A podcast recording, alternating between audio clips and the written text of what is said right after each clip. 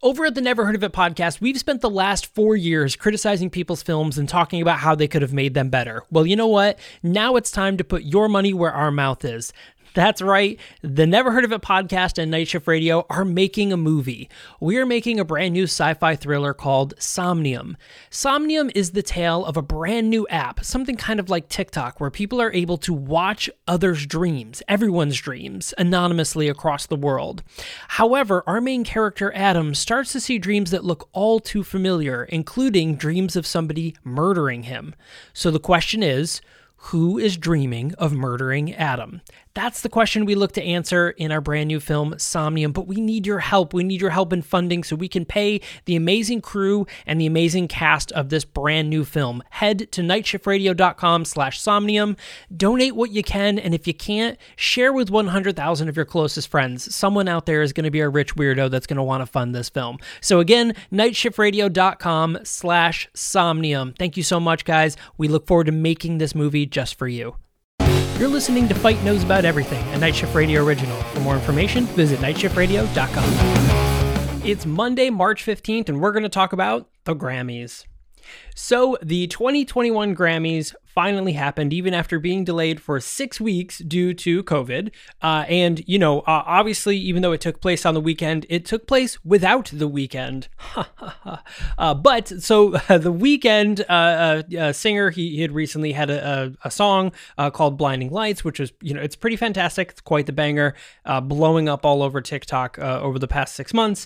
but he was snubbed from all nominations. And as a result, basically told, you know, press and told the label that he is no longer uh, submitting any of his stuff to the Grammys because you know he feels like there is a, a, secret organization that's basically you know keeping people down and like suppressing music, and it's all about you know basically a uh, uh, like an inner circle of who who pays the most money. Now, as someone who has been nominated for an Emmy, uh, I can attest that it does cost money in order to submit your things to award shows. Uh, as an example, in 2007, when I submitted my uh, thing to the Emmys, I had to pay $275 as a submission fee, and then an additional uh, fees on top of that in order to get to the Emmys and pay for the uh, uh, the the certificate and and the whole spiel. So yes, it costs a lot of money, and yes, it does kind of feel like an inner circle. Is it?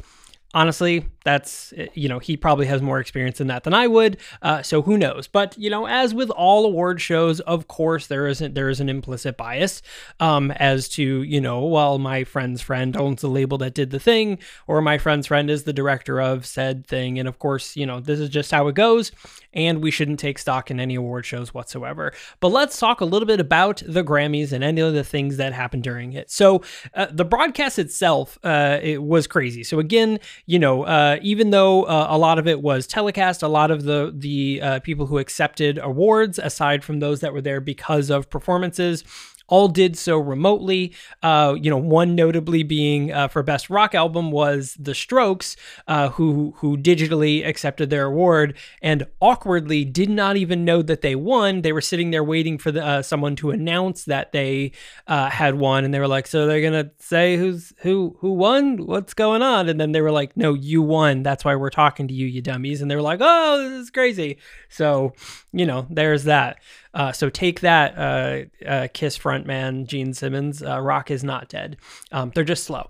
Uh, so uh, next up, we had you know the awards themselves. So one of the biggest ones that everyone is talking about, well, one of the few that everyone's talking about, is that Beyonce won her 28th Grammy, and also her daughter Blue Ivy also won a Grammy. So this is a really big deal, which actually makes the the Knowles family the most Grammy-winning family I think ever. Um, which is just pretty wild. I think they have like 38 or something like that between all of them. Very, very crazy. Um, you know, so there was a lot uh, about that, uh, specifically about Blue Ivy and all that other stuff. Um, so the uh, you know, uh, so outside of the Weeknd, there was a few other people uh, uh, that basically have been um, protesting or boycotting the Grammys. Uh, Macklemore and Ryan Lewis uh, um, beat Kendrick Lamar, and as a result, Kendrick Lamar was like, "Yeah, no, I don't want to be doing this." Um, you know, there was there was a lot of other stuff uh, that that happened aside from uh, the awkwardness. So Harry Styles had a Grammy opening performance, and he was wearing a green boa. Um, no dress this time, which uh, was surprising. I figured he, you know, wanted to uh, uh, make Candace Owens explode again for some reason. Um, but you know, Harry Styles is an amazing performer. Uh, you know, his music is is is great for the genre.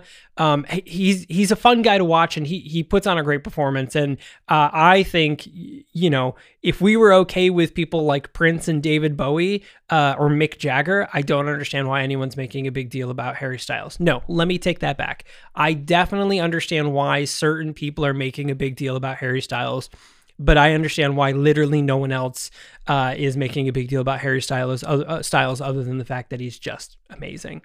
Um, so the stage setup was great. There was actually a lot of outdoor uh, setups. So Lizzo as a great example. Um, uh, presented uh, out on the stage. It was pretty great for her. Uh, she accidentally slipped up, uh, swore on stage, and of course, uh, they cut to Megan Thee Stallion uh, laughing like crazy because she thought that was absolutely hilarious. but speaking of Megan Thee Stallion, so um, not only did Cardi B and Megan Thee Stallion perform WAP live on stage, was the very first time that they've performed this since releasing it.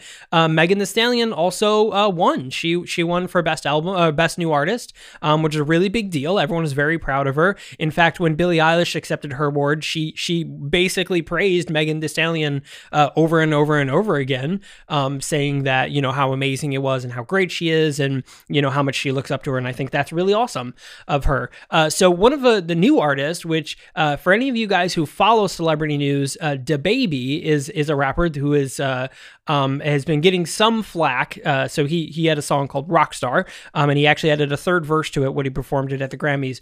But DaBaby was getting a little bit of press not that long ago because of his um, uh, his feud. Let's say for those of you watching on YouTube, I'm very much using air quotes uh, his feud with Jojo Siwa, which nobody really was sure why he was feuding with uh, Jojo Siwa. Jojo Siwa uh, is an 18 year old uh, singer. She's most famous for uh, originally from Dance Moms. Then she's on a slew of Nickelodeon shows, now making a movie, and has a hit uh, a bunch of songs. My daughter absolutely loves Jojo Siwa. Um, I don't mind her listening to her music, aside from the fact that her music drives me insane. Um, but because it's all very positive messaging, and I'm like, like, meh, it's, you know, she's nine. It's great. It's, you know, it's fine. I'm all for it. Now, JoJo Siwa, of course, made uh, big headlines not that long ago, just this year, um, by actually coming out and saying that she, uh, that she was gay. She has a girlfriend.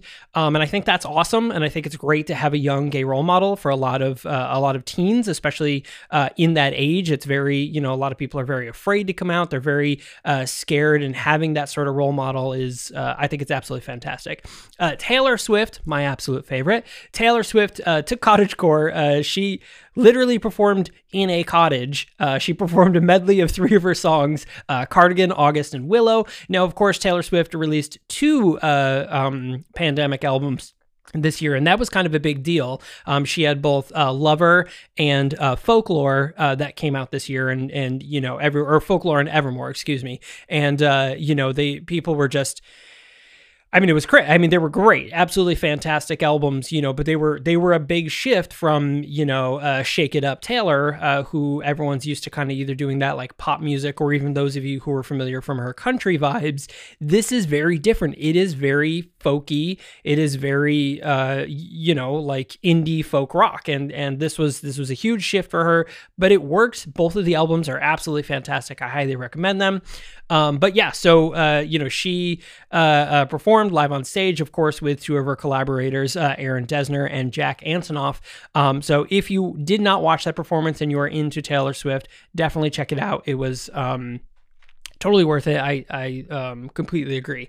Uh, so Bruno Mars, uh, Bruno Mars actually has a really great brand new song um, out as uh, uh, uh the first single is called "Leave the Door Open." It's with Bruno Mars and Anderson .Paak. It is spectacular by the way. Highly recommend it. Um, but they had uh, um, already played that so that was that was a good performance as well. Um, and i i can't speak highly I, I can't speak any more highly of Anderson .Paak uh, he is just um, absolutely fantastic. Uh, so I highly recommend checking out all of his music, including his his uh, stuff uh, way back when. Now BTS, the, the K-pop band that um, you know uh, last year they they came out during uh, Lil Nas X's Old Town Road, um, and you know they they are just they're literally one of the biggest bands in the world right now. Whether you like their music or not, uh, they arguably, I would say, are more popular than the Beatles were during their time. Obviously, this is due to the internet uh, being a thing. Um, but, uh, you know, BTS just showing up anywhere. And I think, you know, I, I, still think, you know, America, a lot of pop culture in America are embracing K pop and specifically BTS. Um, but I would not be surprised if you see them as being way more mainstream and way more standard in the mainstream world um, than, uh, than what you've seen before. And of course, as I mentioned, Billie Eilish uh, actually won record of the year.